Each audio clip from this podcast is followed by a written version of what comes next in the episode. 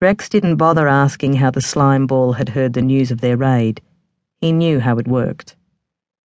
The sad thing is, Rex, it could have been avoided. The man shrugged as he continued, but that's what happens when you mess with the wrong people. He studied his nails in a show of condescending nonchalance. I guess it's called payback. Rex felt his heart take off at a gallop. Anger vibrated so deep inside it felt like his temper was being repressed only by his skin. Guess there was no doubt who planted the drugs now. He could kill this pompous bastard with a punch if he wanted to. The thought gave him a childish thrill and kept his fury under control. I don't respond to intimidation or meaningless threats. Rex shot back. Meaningless threats? The man narrowed his eyes, and suddenly all superficial pleasantries were dropped. His entire aspect became menacing. No, you've got it all wrong. I'm just telling you how it is. You fucked with the wrong person, and I'd say you've gotten off pretty lightly considering what you did.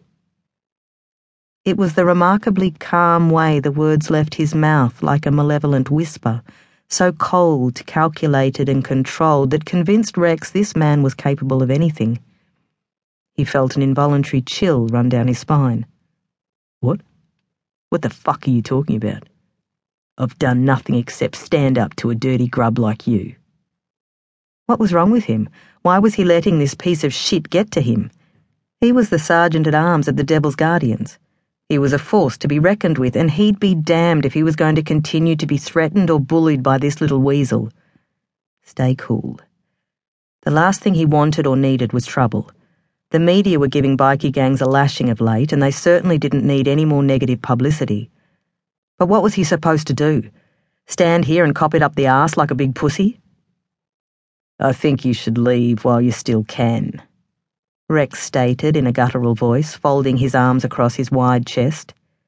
You're in no position to threaten anyone. The man moved forward. Why don't we go inside and discuss your options? Rex blocked the doorway with his massive frame. I've made it clear that our association is over. You need to leave. Why? What are you going to do? Call the police? I think not. Rex went to shut the door, but the man stopped it with his hand. Rex could have slammed it shut, breaking his wrist, snapping it in half. Overpowering him would be simple, but he had to be careful. There was no need to make matters worse. He swallowed his anger and loathing, determined to keep the situation under his control. He was only too aware of what this parasite was capable of. I'll leave when I'm good and ready, the man continued. Rex fought the urge to grab the shitbag by the nose and smear his face across the cement porch. Who the fuck did he think he was? The man's eyes narrowed to slits.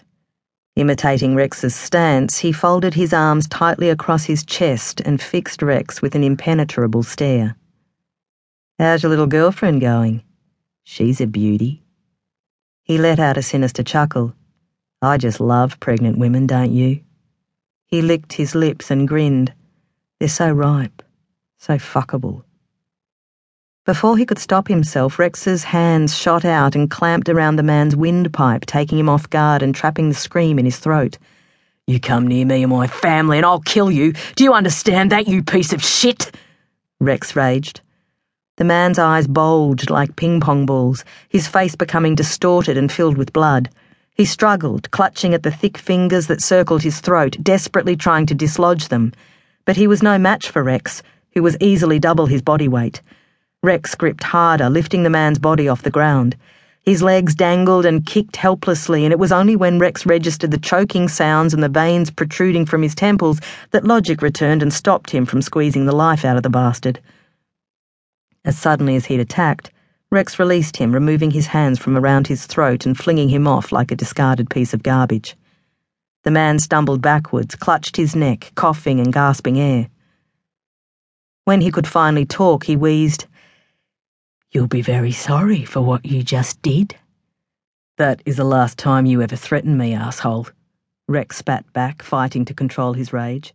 Just remember what you can do to me, I can do to you. The man stared up.